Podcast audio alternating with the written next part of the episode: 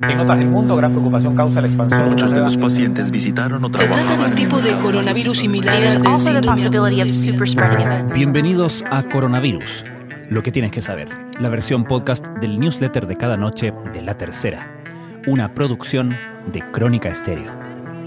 Es viernes 28 de agosto.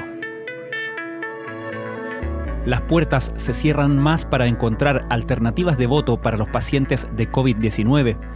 Ayer, desde el Ministerio de Interior, catalogaron como inviable alguna modificación en el sistema electoral para el próximo plebiscito.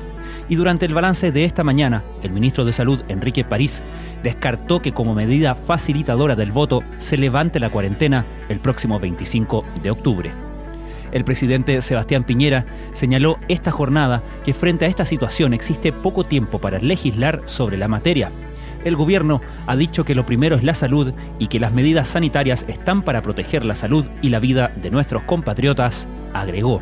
Si bien el mandatario no descartó que sea posible el voto de los pacientes de COVID-19 e indicó que se trabajará para encontrar un camino para el sufragio, sigue sin existir una medida concreta como el voto a domicilio.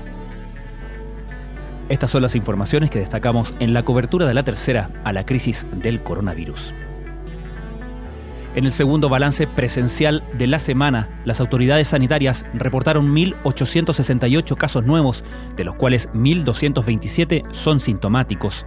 El Departamento de Estadísticas de Información de Salud, en tanto, reportó 60 nuevos decesos. El ministro de Salud Enrique París confirmó este viernes el traslado de pacientes COVID positivo desde el Hospital Las Higueras de Talcahuano hasta Santiago. La medida se tomó como prevención ante el aumento de casos en la región en las últimas semanas. Las consecuencias de la pandemia han ido mucho más allá de los problemas de salud. La crisis económica ha traído de vuelta las ollas comunes a las calles en distintas comunas del país. En Tendencias de la Tercera conocemos la realidad de algunos chefs que preocupados por su entorno han salido a ayudar con lo que mejor saben hacer, su gastronomía. India llegó este viernes a su segundo récord consecutivo de contagios diarios de COVID-19 tras sumar más de 77.000, lo que da un total de 3.38 millones de casos, según los últimos datos del Ministerio de Salud indio. En cuanto al número de fallecidos, la cifra llega a 1.057 en el último día. Los números rusos también vivieron un alza las últimas horas. Durante la jornada de ayer se sumaron 4.800 nuevos casos de COVID-19, lo que eleva el cómputo total a más de 980.000.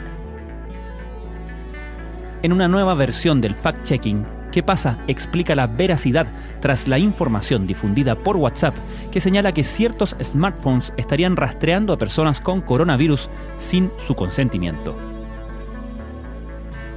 El psicólogo Sebastián Rodríguez nos invita a una reflexión sobre las dificultades de las parejas en el contexto de esta pandemia. El encierro y los cambios de hábito en general han afectado las relaciones interpersonales. Esto fue Coronavirus, lo que tienes que saber, la versión podcast del newsletter de cada noche de La Tercera. La redacción es de Valentina Danker, la producción de Crónica Estéreo, el podcast diario de La Tercera, que de lunes a viernes, cada mañana, te entrega un capítulo dedicado en profundidad a un tema de nuestra contingencia. Soy Francisco Aravena, que tengan muy buenas tardes.